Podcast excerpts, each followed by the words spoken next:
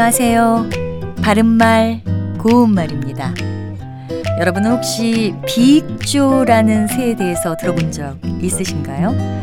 비익조는 암컷과 수컷의 눈과 날개가 하나씩 있어서 암수가 짝을 짓지 않으면 날지 못한다는 전설의 새입니다.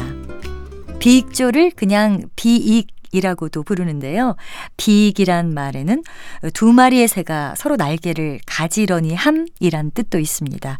그래서 비익조는 남녀나 부부 사이의 두터운 정을 비유적으로 이르는 말로도 사용하고 있습니다. 또 이렇게 화목한 부부나 남녀 사이를 비유적으로 말할 때 열리지라고도 합니다.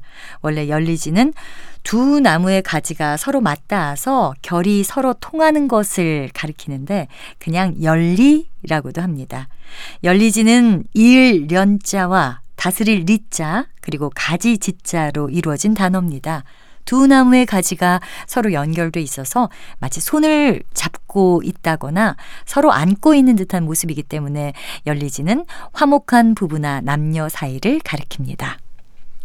하늘에 올라가서 비익조가 되고 땅에 떨어져선 열리지가 되어 세세생생의 부부가 되어 이 박종환님의 소설 다정불심에 나오는 대목인데요. 부부의 정이 얼마나 두터운지를 잘 표현해주고 있습니다. 바른말 고운말 아나운서 변희영이었습니다.